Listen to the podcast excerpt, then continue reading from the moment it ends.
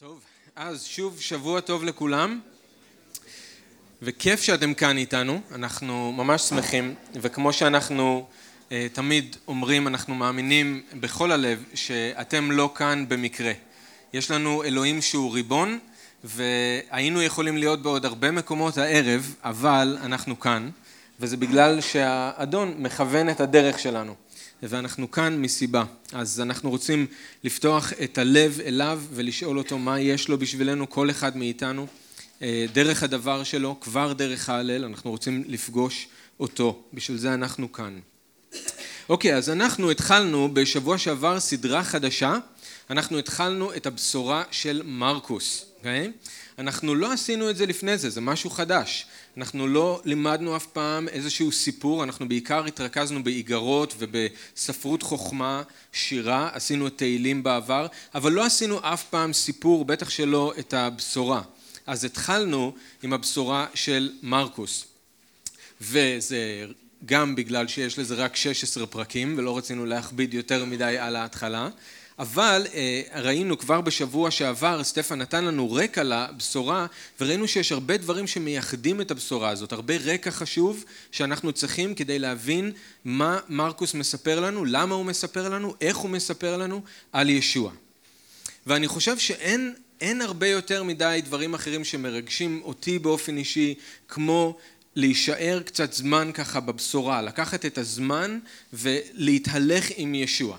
להתהלך שוב עם ישוע במקומות שהוא היה בהם, לשמוע עוד פעם את הלימוד שהוא לימד, להקשיב לקול שלו, לקול של הרועה, לשמוע עוד פעם על המעשים שהוא עשה, לנסות להיות שם איתו באותו רגע, לנסות לראות אותו, מה הוא עושה, איך הוא עושה. זה המקום שאנחנו יכולים בכתובים לפגוש הכי קרוב את ישוע, וזה כל כך מרגש. אז אני, אני מאוד מתרגש מהסדרה הזאת, אני מקווה שגם אתם. אתם יודעים שזה לוקח שניים כדי שהדרשות האלה יישאו פרי, כן? אנחנו מדברים בתקווה שזה ברוח אלוהים, ואתם מקשיבים ומפנימים גם בעזרת רוח אלוהים. ככה זה עובד. אז בואו נקרא את הפסוקים שלנו להיום, ובעצם זה רק פסוק, שני פסוקים, פסוקים ארבע עשרה ו-חמש עשרה בפרק א'.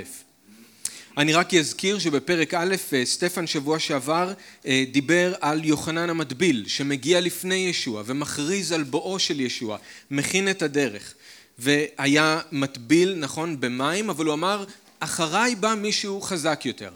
באיזה אופן הוא חזק יותר, באיזה אופן הוא שונה ממני, הוא יטביל ברוח הקודש.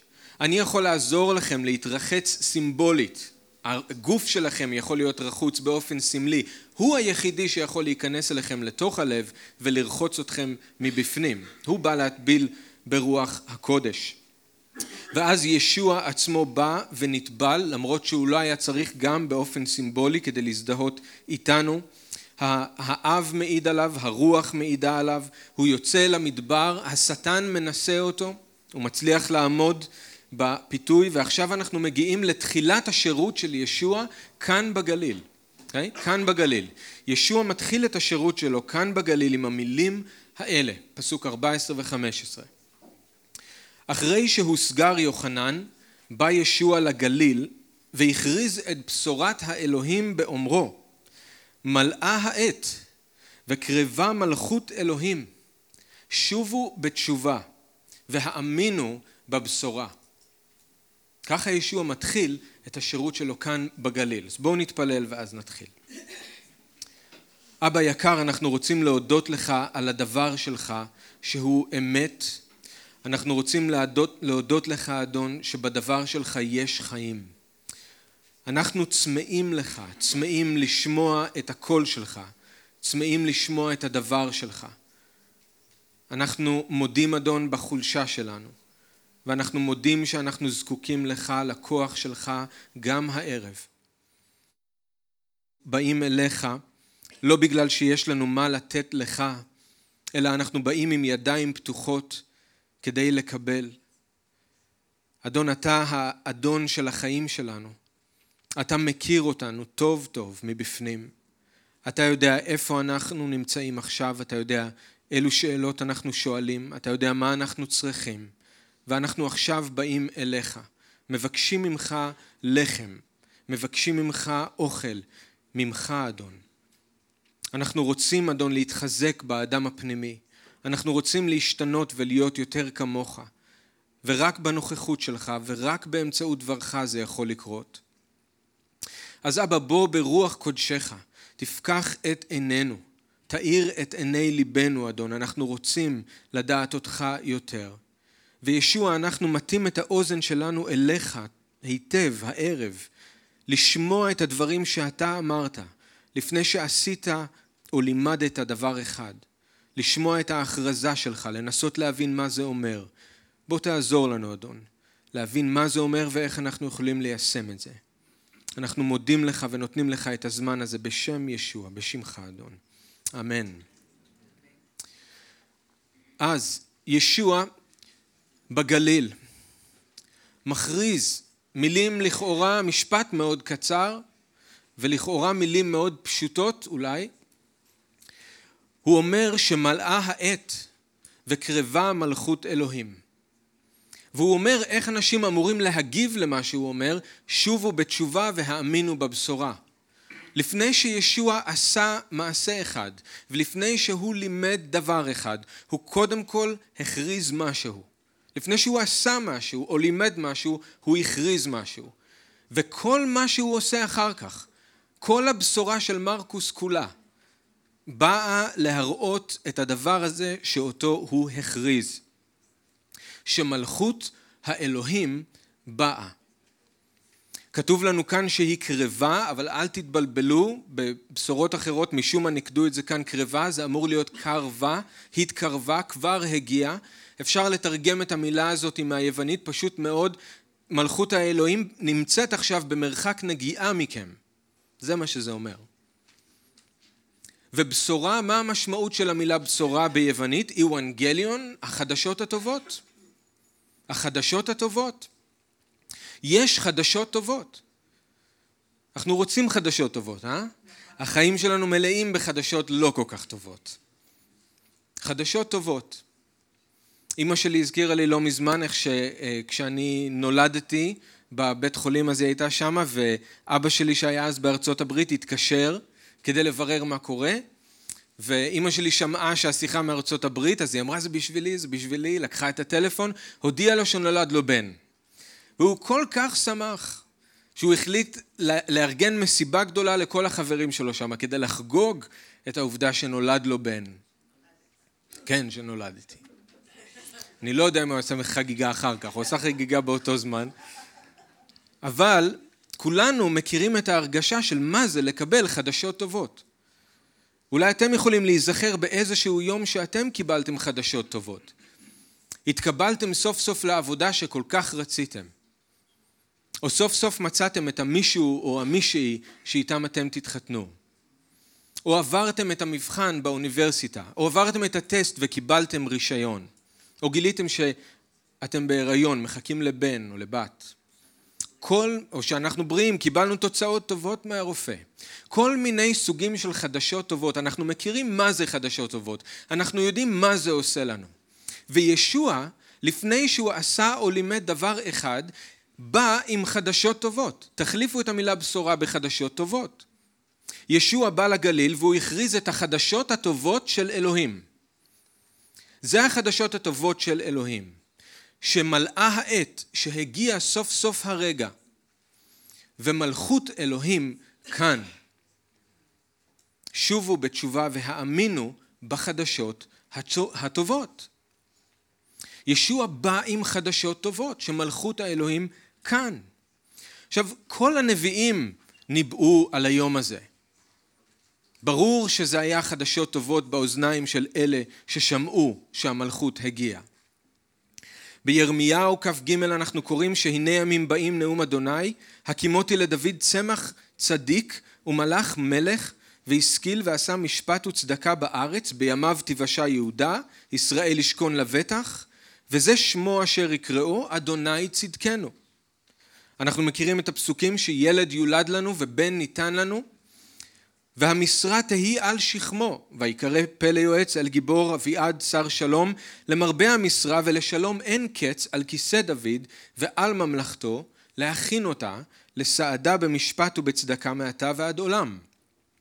במיכה אנחנו יודעים שאלוהים מבטיח לשים את הצולעה לשארית והנעלעה לגוי עצום, ומלך אדוני עליהם בהר ציון מעתה ועד עולם.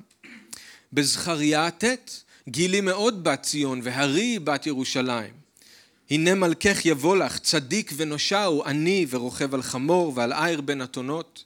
והכרעתי רכב מאפרים וסוס מירושלים, ונכרתה קשת מלחמה, ודיבר שלום לגויים, ומושלו מים עד ים ומנהר עד אפסי ארץ. ובפרק י' ד' של זכריה, והיה אדוני למלך על כל הארץ ביום ההוא, או על כל הארץ, ביום ההוא יהיה אדוני אחד ושמו אחד. אפילו הנבואה שניתנה למרים, שהמלאך אמר לה על ישוע. הנה תהרי ותלדי בן ותקראי את שמו ישוע, הוא גדול יהיה ובן עליון יקרא, ואדוני אלוהים ייתן לו את כיסא דוד אביו, וימלוך על בית יעקב לעולם, ולמלכותו אין קץ. כל הנביאים כולם ניבאו על כך שיום אחד המלכות של אלוהים תבוא. אלוהים יום אחד ישב כמלך כאן על הארץ. כולם ידעו את זה. אז כשישוע בא ואומר מלכות האלוהים הגיעה, הם מבינים שזאת ההתגשמות של כל הנבואות האלה. חדשות טובות מאוד. חיכינו הרבה מאוד זמן. סוף סוף זה קורה. אנחנו זוכרים בישעיהו נ"ב שהוא אומר, מה נבוא על ההרים רגלי מבשר, משמיע טוב, משמיע שלום, מבשר טוב, משמיע ישועה, אומר לציון, מה? דבר אחד הוא אומר לציון. זוכרים? מלאך אלוהיך, נכון? דבר אחד המבשר אומר, מלאך אלוהיך, החדשות הטובות, השלום, הישועה, הטוב, השמועה הטובה, אלוהים מלך, ואלוהים בא עכשיו להיות שוב מלך. זה החדשות הטובות. עכשיו, לישוע לא, בעצם לא היה לו מסר אחר. לא היה שום דבר אחר שהוא רצה להגיד לעולם. שום דבר. אם אתם צריכים לצמצם את המסר של ישוע ואת כל הלימוד שלו, כל החיים שלו, כל מה שהוא עשה, לדבר אחד בלבד, הוא מנסה להגיד והוא מנסה להראות, מלכות אלוהים הגיעה, היא כאן. זה כל מה שהוא עושה, כל מה שהוא מלמד, כל מה שהוא רוצה להגיד, מלכות אלוהים כאן. עכשיו, זה לא משהו שאנחנו חושבים עליו הרבה. ואני מודה בטעות הזאת עצמי כמורה שאני לא מספיק מלמד על זה, על מלכות אלוהים. אבל אנחנו לא מדברים על זה מספיק. אנחנו לא חושבים על זה מספיק. כשאנחנו חושבים על הבשורה, או כשאנחנו חושבים על החדשות הטובות, אנחנו בדרך כלל חושבים על זה שישוע מת בשביל החטאים שלנו, לכפר על העוונות שלנו, ואז הוא קם לתחייה, והוא יחזור, ויש לנו בו חיי נצח. אם אני אומר לכם את המילה בשורה, סביר להניח שזה הדברים שאתם חושבים עליהם. אבל אתם לא בדרך כלל תחשבו, אם אני מעריך שאתם כמוני, אתם בדרך כלל לא תחשבו מיד על המילה מלכות. איך המילה מלכות נכנסת לתוך המושג של הבשורה? החדשות הטובות או הבשורה זה שיש לי כפרה על החטאים שלי. המלכות, אה, זה משהו שעוד יבוא בעתיד, זה אין לזה שום קשר לבשורה. אבל ישוע אמר שהחדשות הטובות הן שמלכות האלוהים באה. זה נכון שסליחת חטאים וחיי נצח זה חלק מהחדשות הטובות. אבל זה רק חלק מהחדשות הטובות. זה לא כל החדשות הטובות. זה טוב שאנחנו מקבלים סליחת חטאים, וזה טוב שישוע נותן לנו חיי נצח, כי ככה אנחנו יכולים להיכנס למלכות. אבל המלכות זה החדשות הטובות. המלכות. כמה אנחנו מדברים על זה? כמה אנחנו חושבים על זה? לישוע לא היה שום מסר אחר חוץ משהמלכות של אלוהים הגיעה. זה הכל.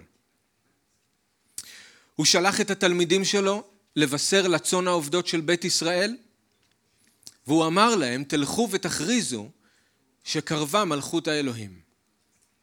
והם הלכו והכריזו שקרבה מלכות האלוהים. ויש הרבה מקומות, אני יכול לתת לכם אולי כמה דוגמאות, רק שתקבלו מושג. למשל, במתי, עוד דבר, הוא אומר, מי שמחזיק מעמד עד קץ הוא יבשה, כשהוא מדבר על אחרית הימים, ישוע, אבל הוא אומר, ובשורה זאת של המלכות תוכרז בכל העולם, לעדות לכל הגויים, ואחרי כן יבוא הקץ. הבשורה הזאת של המלכות תוכרז לכל העולם. בלוקס כתוב לנו שישוע היה עובר מעיר לעיר ומכפר לכפר, לוקס ח', כשהוא מכריז ומבשר את מה? את מלכות האלוהים. כשמישהו רצה ללכת אחרי ישוע, אבל הוא אמר לו, תן לי קודם לקבור את אבא שלי, הוא אמר לו, תניח למתים לקבור את מתיהם. אתה לך והכרז את מה? את מלכות האלוהים.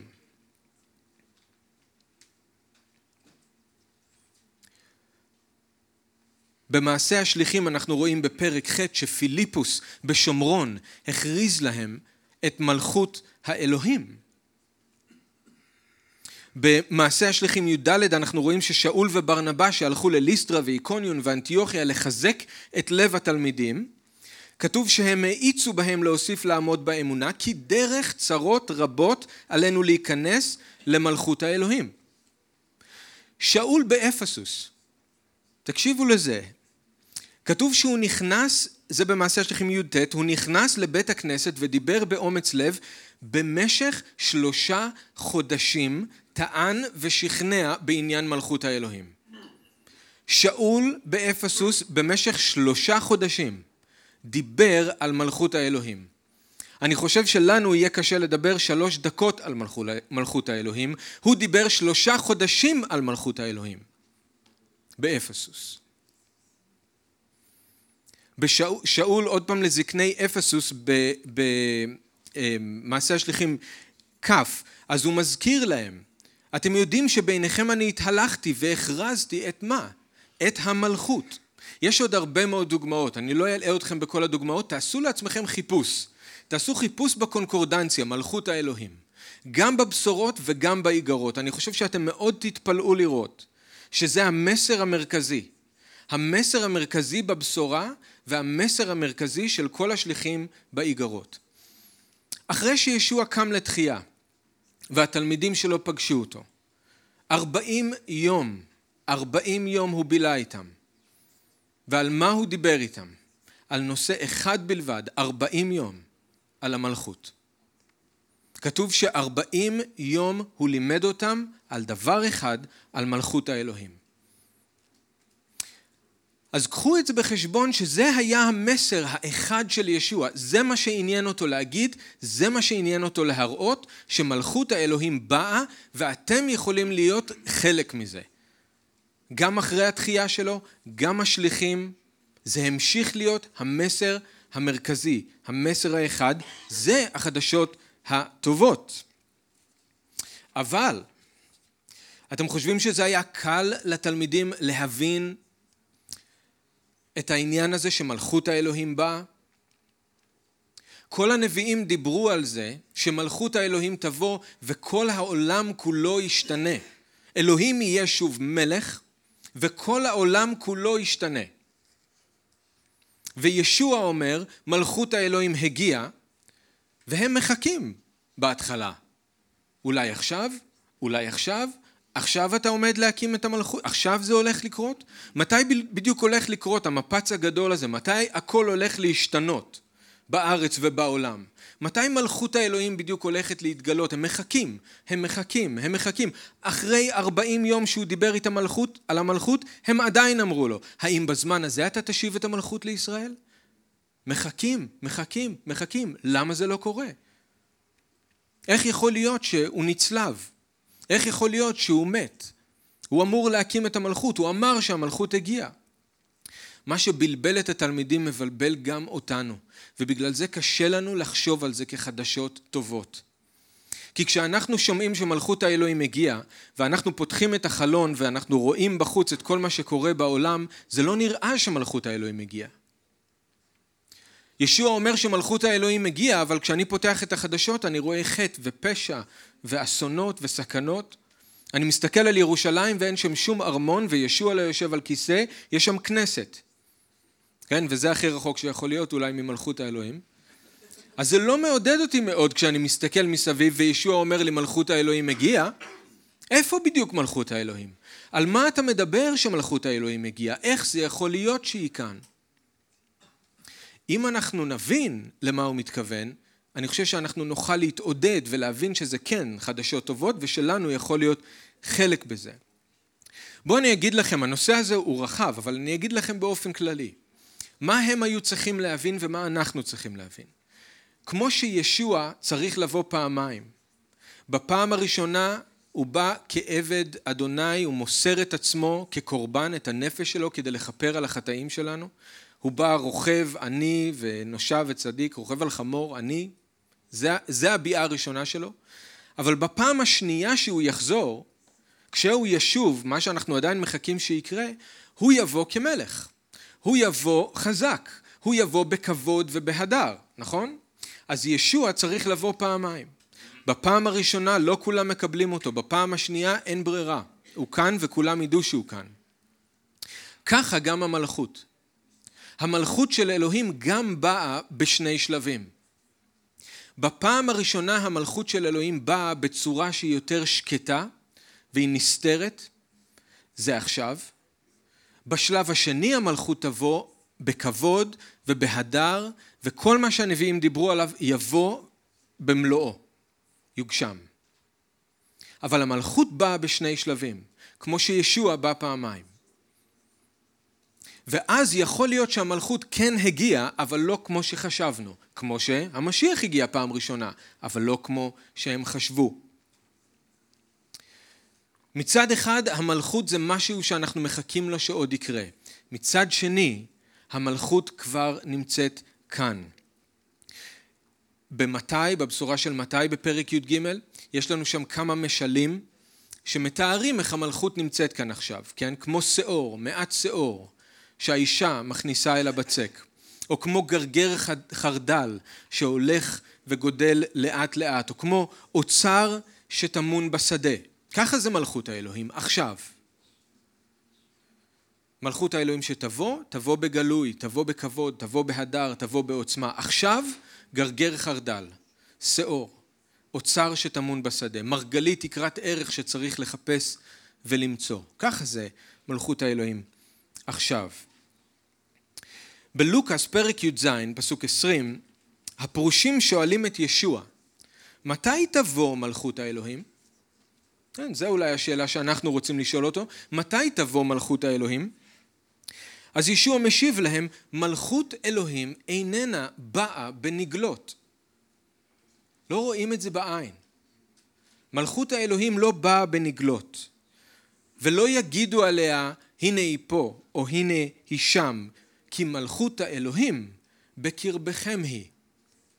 עכשיו, אני לא חושב שהוא אומר שמה, במקרה הזה, שזה בלב שלהם, הוא מדבר אל הפרושים, אני חושב שהוא אומר בקרבכם במובן של ביניכם.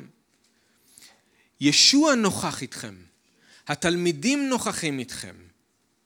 באמצעות ישוע ובאמצעות התלמידים, המלכות עכשיו כאן. אל תחפשו אותה בעיניים, אל תחפשו לראות אותה. היא כאן ביניכם, דרך ישוע ודרך התלמידים. זה הנוכחות של המלכות שהייתה אז באמצעות ישוע. כל מקום שאלוהים בו מולך, זו מלכות אלוהים. אל תחשבו רק על מקום גיאוגרפי מסוים, אל תחשבו רק על ארמון שבו יושב מלך, אלא כל מקום שבו המלך נמצא, שמה המלכות. כל מקום שבו אלוהים מולך, שמה המלכות. המלכות באה דרך ישוע. בלוקס ט"ז שש עשרה כתוב שישוע אומר, עד ימי יוחנן, התורה והנביאים. מאז והלאה, מיוחנן והלאה, מלכות האלוהים מתבשרת לבריות וכל אחד פורץ אליה. אחרי יוחנן משהו השתנה. התורה והנביאים מצביעים לעבר המלכות, אבל מהרגע של יוחנן והלאה, מלכות האלוהים מתבשרת. המלכות של אלוהים כאן, וכל אחד פורץ אליה. המלכות של אלוהים כאן בינינו.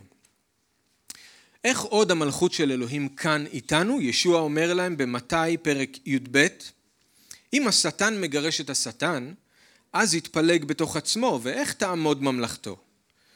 אם אני מגרש את השדים בעזרת בעל זבול, בעזר, בעזרת מי מגרשים אותם? בניכם. לכן הם היו שופטיכם. אך אם על ידי רוח אלוהים אני מגרש את השדים, כי אז הגיע אליכם מלכות אלוהים. הוא לא אומר משהו שיקרה בעתיד. הוא אומר זה עכשיו כאן. אם אני ברוח אלוהים מגרש את השדים, מלכות אלוהים הגיע אליכם. במתי כ"ג שלוש עשרה הוא גוער בסופרים ובפרושים הצבועים שהם סוגרים את מלכות השמיים בפני בני אדם, שהם לא נכנסים למלכות והם לא מאפשרים לאחרים להיכנס למלכות. זאת אומרת שהמלכות כאן, הוא מדבר על זה כאילו שהמלכות כאן, אפשר להיכנס אל המלכות ואפשר לא להיכנס, אבל המלכות כאן. בשביל כל מי שמאמין בישוע, קולוסים א' שלוש עשרה, האב הצילנו משלטון החושך והעבירנו אל מלכות בנו אהובו. אם אתם מאמינים בישוע, אם אתם נולדתם מחדש, אתם במלכות, בין אם אתם מבינים את זה או לא, בין אם אתם רוצים בזה או לא. מי שנולד מחדש חי עכשיו במלכות בנו אהובו, חי עכשיו במלכות אלוהים. ואני יודע שזה מעלה הרבה סימני שאלה. אני יודע שאנחנו מנסים להבין את זה, להרגיש את זה. איפה? איך? מה זאת אומרת מלכות האלוהים? מה זאת אומרת אני חי עכשיו בתוך מלכות האלוהים? מה זה אומר? למה זה חדשות טובות? אז אני רוצה להראות לכם קצת מכמה כמה פסוקים זה. שוב, זה נושא רחב שאנחנו יכולים להיכנס אליו יותר, אבל אני רוצה להראות לכם קצת מה זה אומר לחיות במלכות האלוהים. מה זה אומר? חיים במלכות. אז קודם כל, לחיות במלכות אלוהים, זה לחיות בנוכחות הבלתי פוסקת של המלך עצמו. לחיות במלכות אלוהים, זה קודם כל לחיות בנוכחות הבלתי פוסקת של המלך עצמו. ישוע הוא המלך. איפה שהוא נמצא, המלכות נמצאת. וכמו שהוא הבטיח לתלמידים שלו, הוא מבטיח גם לנו, אני לא אשאיר אתכם יתומים. הוא שלח לנו את רוח הקודש, כדי שתהיה לנו התחברות איתו, המלך, ישוע. מי שמקבל את הרוח שלו, מי ששייך לו, מאוחד לישוע, הוא מאוחד עם ישוע, הוא מאוחד עם המלך, ולכן הוא חי במלכות. תחשבו על התמונות שישוע נותן לנו, על השריגים שעומדים בגפן. כמה קרוב זה? השריג בתוך הגפן והגפן בשריג. תחשבו על הגוף. אנחנו עברי הגוף של ישוע והוא הראש. כמה אחד זה, כמה אינטימי זה. תחשבו על זה שאנחנו האבנים החיות שבונות את ההיכל של אלוהים והוא אבן הפינה. אנחנו אחד איתו, אחד עם המלך. ולכן אנחנו חיים במלכות. הנוכחות של ישוע המלך, זאת הנוכחות של המלכות, ואם אנחנו בו, אנחנו חיים במלכות. הוא החתן, אנחנו הכלה. אז אם יש לנו את רוח, רוח המשיח, אנחנו שייכים למשיח ושייכים למלך. וזה יותר מרק לעשות דברים בשבילו, זה ללמוד לעשות דברים איתו ביחד. זאת המלכות. מי שרוצה דת, מוזמן ללכת לדת. אתם רוצים ללכת לעשות כל מיני מעשים ולסמן וי, וי, וי, וי, וי, עשיתי, עשיתי, עשיתי, עשיתי, אתם מוזמנים. זאת לא המלכות. אל תטעו. ישוע לא בא לבשר על מערכת חדשה של חוקים ומצוות. הוא לא בא לבשר לנו על דברים שאנחנו יכולים לעשות ובאמצעותם להרוויח את אלוהים. הוא בא להכריז על מציאות. רוצים? בואו. אם אתם רוצים את המלכות, זה אומר לחיות יחד עם המלך. אם אתם רוצים את המלכות, זה מה שזה אומר. וזה המפתח לחיים במלכות. כל שאר הדברים שאני אגיד עכשיו, שום דבר לא יקרה. אם אתם לא מבינים שאתם אחד במשיח, אתם לא עושים דברים בשבילו, אתם עושים דברים איתו ביחד. לחיות במלכות אלוהים, זה אומר להשתנות לדמות ישוע, באופי ובמעשים. זה לחיות במלכות של אלוהים. במלכות של אלוהים כולנו נעשים יותר ויותר דומים לישוע. אז זה אומר שבמלכות האלוהים אין מקום לתינה, אין מקום למרירות, אלא לסליחה, כי אנחנו משתנים להיות כמוהו. במלכות של אלוהים אנחנו אוהבים גם את האויבים שלנו, האויבים ששונאים אותנו הכי הרבה, זה במלכות האלוהים. במלכות האלוהים אנחנו טובים לכל אדם, בין אם הוא צדיק או בין אם הוא רשע. במלכות האלוהים אין מקום לניאוף, גם לא בלב. במלכות האלוהים אין מקום לגאווה או ליהירות. במלכות האלוהים אנחנו חיים את פרי הרוח, אהבה ושמחה ושלום ואורך רוח ונדיבות וטוב לב, נאמנות, ענווה, ריסון עצמי, זאת מלכות האלוהים. שאול אמר, מלכות האלוהים היא לא אכילה ושתייה, אלא אימה. היא צדק, שלום ושמחה ברוח הקודש. אולי תחשבו על זה ככה, איך יכול להיות שמלכות האלוהים איתנו כאן? איך יכול להיות שהיא כאן? תחשבו על זה ככה, יש את מלכות האלוהים, יש את הצורה הפיזית של מלכות האלוהים, יום אחד המלכות תגיע, במלואה. יום אחד ישוע יישב בירושלים, שנים עשר השליחים ישבו על שנים עשר כיסאות לשפוט את ישראל, אנחנו המאמינים, מקווה שאתם מודעים לזה, אמורים למלוך יחד איתו, ואנחנו אמורים להתכונן ליום הזה. יום אחד המלכות תבוא, במלואה, פיזי, מלא כבוד, מלא הדר, אף אחד לא יכול להתכחש לזה. כולם יראו, כולם ידעו, המלכות תבוא. אבל אני רוצה לשאול אתכם שאלה. נניח והמלכות הגיעה, כן? יש איזה בום אחד גדול, ישוע מופיע, המלכות כאן, אוקיי. איך נראים החיים במלכות? המלכות הגיעה ביום ראשון, מה עושים ביום שני?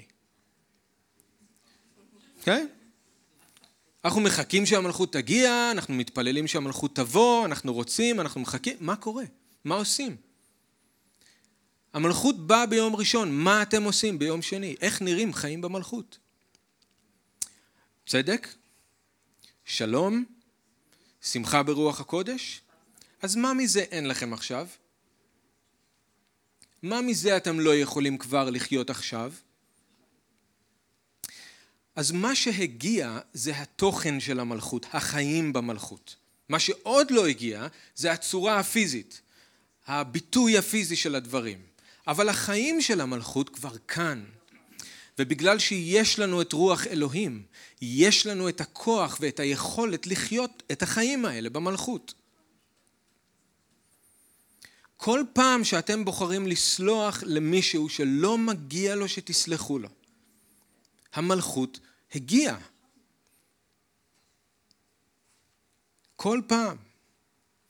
כל פעם שאתם אוהבים אויב, המלכות הגיעה.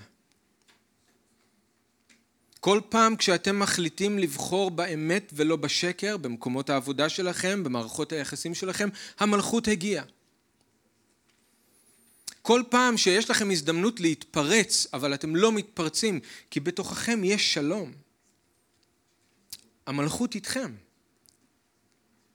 זה החיים במלכות, כאן ועכשיו, כל יום.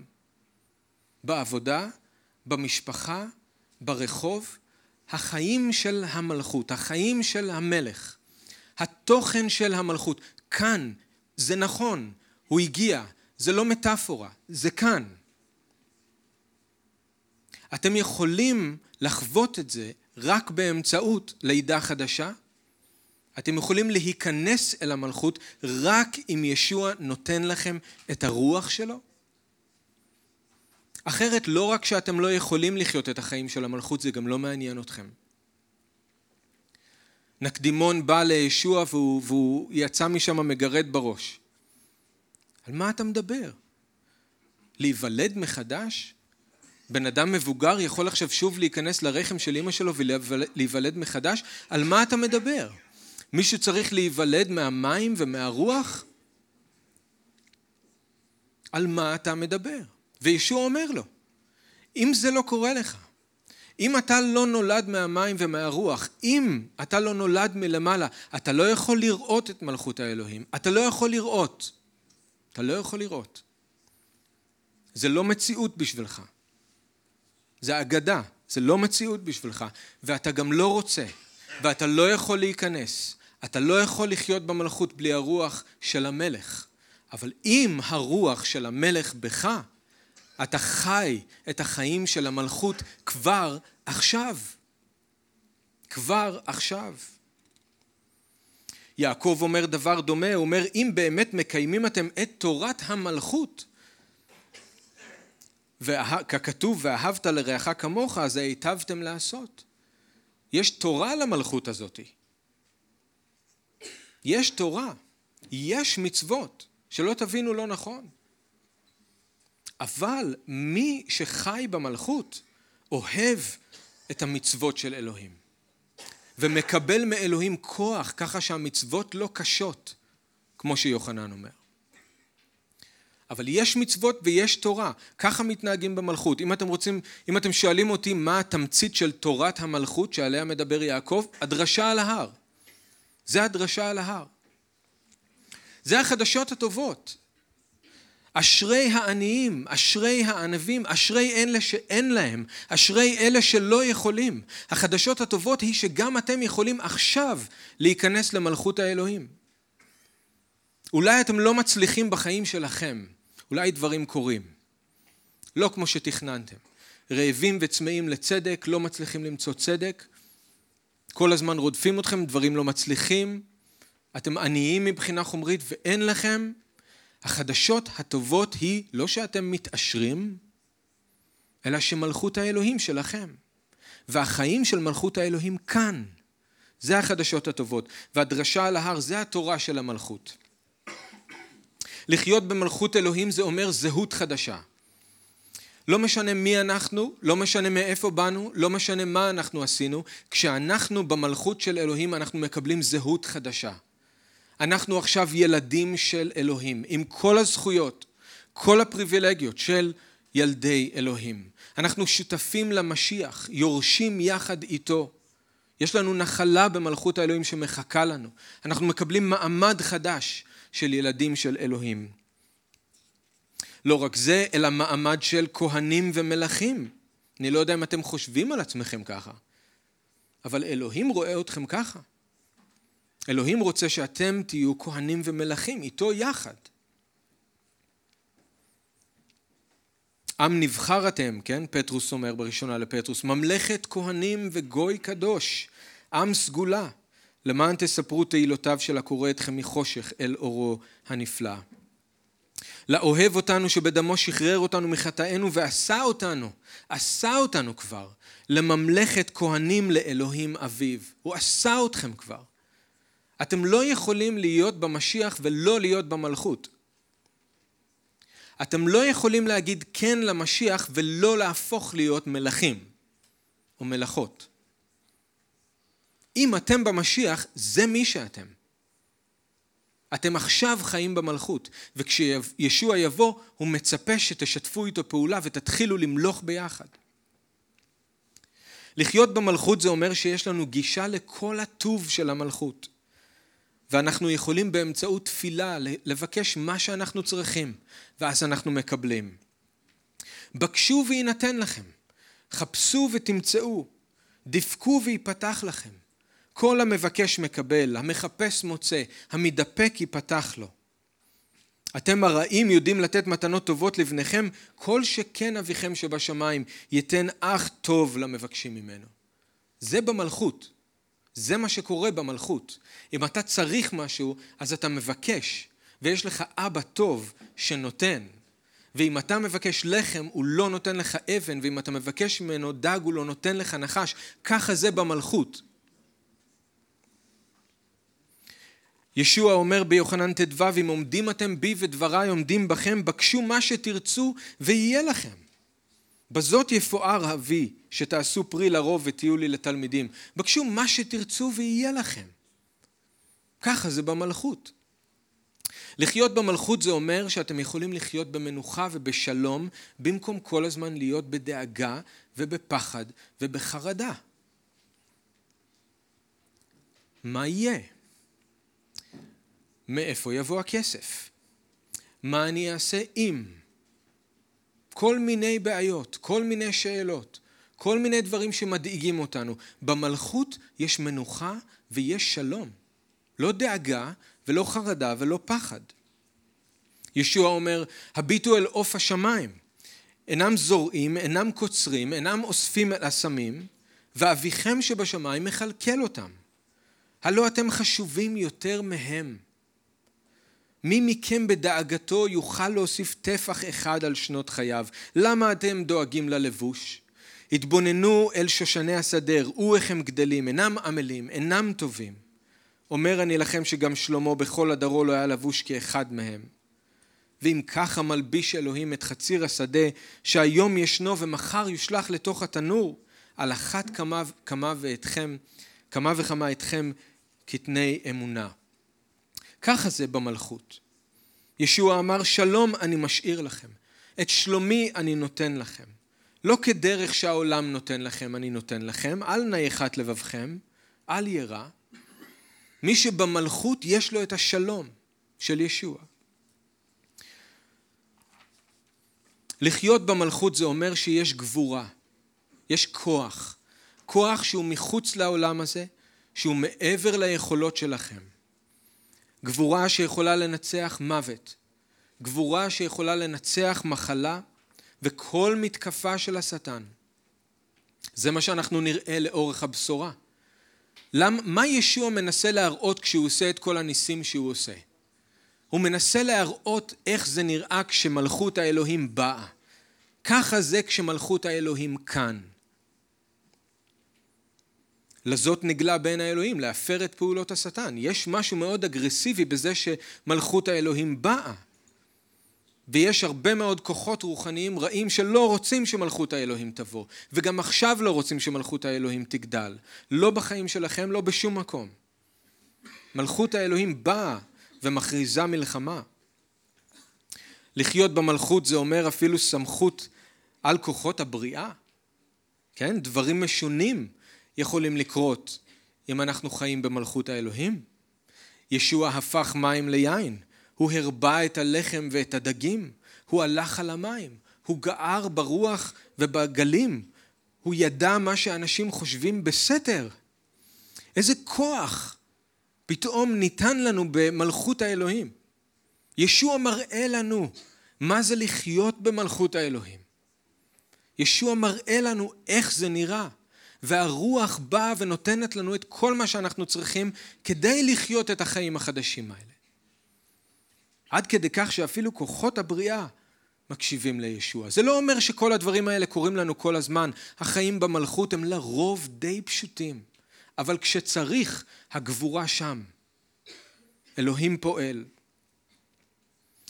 אז, כשישוע אמר שמלכות האלוהים באה, הוא התכוון לזה במאה אחוז. ואני יכול להגיד לכם שמלכות האלוהים כאן. כאן עכשיו. כאן ביניכם. והיא במרחק נגיעה מכם. זה מה שישוע אמר. המלכות הגיעה והיא במרחק נגיעה מכם. זה חדשות טובות. זה חדשות טובות. אתם לא צריכים להתמודד עם החיים האלה לבד. החדשות הטובות הן שמלכות האלוהים הגיעה, ואתם יכולים להיות חלק מזה. וכשאתם חיים במלכות, אלוהים איתכם. ואתם הופכים להיות מלכים ומלכות. אתם בני המלכות. זה לא פנטזיה, זה אמיתי. אלוהים מספק לנו את כל הצרכים שלנו. אלוהים, נכון? כולכם, אני שומע אמן ואני מרגישה ככה, וזה מה ש... זה העדות שלנו. זאת העדות שלנו. עכשיו, מי שלא נולד מחדש לא מבין את זה. הוא גם לא רוצה את זה. אבל מי שחי במלכות, יודע מה זה, מה זה הנוכחות של המלך, מה זה כשישוע מספק לך את מה שאתה צריך כשאתה מבקש ממנו, מה זה כשהוא פועל דרכך בגבורה שאתה יודע שזה לא בא ממך וזה לא בא מהעולם הזה, זה משהו אחר. כשאנחנו חיים במלכות אנחנו חיים כמו מציאות בתוך מציאות, עולם בתוך עולם. אנחנו הקהילה אמורים להיות מיקרוקוסמוס של המלכות, להראות מה זה. מה זה יהיה יום אחד בכל העולם? מה זה יהיה אז בגדול? עכשיו זה צריך להיות כאן בקטן. וכולנו יכולים להיות חלק מזה. אז מה אנחנו צריכים לעשות כדי להיכנס למלכות? ישוע אומר, שובו בתשובה והאמינו בבשורה. עכשיו, יכול להיות שאתם שמעתם שזה מאוד מסובך להיות בקשר עם אלוהים. יכול להיות שאתם שמעתם שצריך לעשות הרבה מאוד דברים כדי להגיע לרמה הזאת שבו אתה אחד עם אלוהים, ואלוהים מדבר איתך, ואלוהים שומע את התפילה שלך, ואלוהים פועל בחיים שלך. ישוע אומר לא, זה מאוד פשוט. כל מה שאתה צריך לעשות זה לשוב בתשובה. מה זה אומר? הכי פשוט בעולם, לשנות כיוון. עד עכשיו הלכת לשם, תסתובב, לך לפה. עד עכשיו בטחת בעצמך, תבטח עכשיו בישוע. תשנה כיוון. כל מה שעשית עד עכשיו היה בכיוון מסוים. תסתובב, תסתכל על אלוהים, תתחיל ללכת אליו, תתחיל ללכת איתו. תעזוב את הדרך הישנה שלך. אם אתה רוצה את המלכות, אתה חייב להרים ידיים. אתה חייב להרים ידיים ולהגיד, ניסיתי בכוח שלי, זה לא עובד. אני צריך אותך אלוהים. ניסיתי בכוח שלי וכמה שניסיתי יותר, יצא יותר גרוע. אני צריך אותך. אני צריך אותך שתסלח לי, אני צריך אותך שתיתן לי לב חדש ורוח חדשה, אני רוצה אותך, אני רוצה לחיות איתך. ולהאמין. זה לא משהו שאפשר להסביר, אבל זאת השאלה שלי אליכם. האם כשאתם שומעים שמלכות האלוהים כאן, יש לכם ביטחון שזה נכון, או לא? אבל ישוע אומר, תאמינו, החדשות הטובות האלה אמיתיות. זה לא פייק ניוז, זה גוד ניוז. ישוע בא להביא חדשות טובות, והוא אומר, החדשות הטובות האלה אמיתיות. זה באמת קיים, זאת המציאות. ואם אתם רוצים את זה, זה במרחק נגיעה מכם. אתם לא יכולים להמשיך להיות האדון על החיים שלכם. אתם צריכים להרים ידיים ולוותר ולתת לאדון להיות מלך. אבל כשאלוהים מלך, דברים בלתי צפויים קורים, והחיים הופכים להיות מלאים. אז אני יודע שזה לא קל להבין את הנושא הזה של מלכות האלוהים, וישוע יעזור לנו להבין את זה ככל שאנחנו מתקדמים עם הבשורה. הוא יראה לנו מה זה אומר, הוא ילמד אותנו איך חיים במלכות. בפרק ד' נגיע לאיזה כמה משלים שאולי מסבירים יותר על המלכות. אבל אני כן רציתי להשאיר לכם, להשאיר איתכם את הרעיון הזה שמלכות האלוהים הגיעה, שזה המסר העיקרי של האדון. אתם יכולים להמשיך לעשות עבודה בעצמכם בבית, אולי לעשות קצת מחקר, לראות מה הכתובים אומרים על מלכות אלוהים. ובקבוצות הבית כמובן נוכל לנהל דיון לגבי זה. אז אני מקווה שזה מעורר מחשבה בשבילכם. אולי זה חדש, אבל אני מקווה שאתם תביאו את זה לאדון ותתפללו שהוא יראה לכם, הוא יכוון אתכם. בואו נתפלל ביחד. אבא יקר, אנחנו רוצים להודות לך על דברך. אנחנו רוצים להודות לך על המלכות שלך והנוכחות שלך בינינו. אדון, אנחנו רוצים להודות לך ישוע שלפני שעשית או לימדת משהו, הכרזת שמלכות האלוהים הגיעה. ואנחנו רוצים להגיד לך, אדון, שאנחנו מאמינים, שאנחנו חוזרים בתשובה. אנחנו לא רוצים להמשיך ולחיות את החיים שלנו כמו שחיינו עד עכשיו, בלי שאתה מלך, בלי שאתה אדון. אנחנו רוצים להגיד לך שאנחנו סומכים עליך, ישוע, שאתה יודע בדיוק מה אתה עושה. אנחנו סומכים עליך, אנחנו בוטחים בך, אתה אדון טוב, אתה מלך טוב, ואנחנו רוצים את המלכות שלך בחיים שלנו. תעזור לנו, אבא. אבא, אני מבקש שאתה תאיר את העיניים שלנו, את עיני ליבנו, כדי שנוכל להבין ברוח מה האמת הזאת אומרת, שאנחנו חיים עכשיו במלכות. תעזור לנו להתרגש ולשמוח מהחדשות הטובות האלה, ולקבל את זה כאמת. אנחנו מודים לך, אנחנו מפקידים את עצמנו בידיים שלך, ואנחנו מבקשים ממך שתמשיך להסביר, תמשיך לגלות. אנחנו רוצים לדעת יותר ויותר על מה זה לחיות איתך במלכות שלך, ואנחנו ממשיכים להתפלל, תבוא מלכותך, יעשה רצונך, כבשמיים, כן בארץ. בשם ישוע.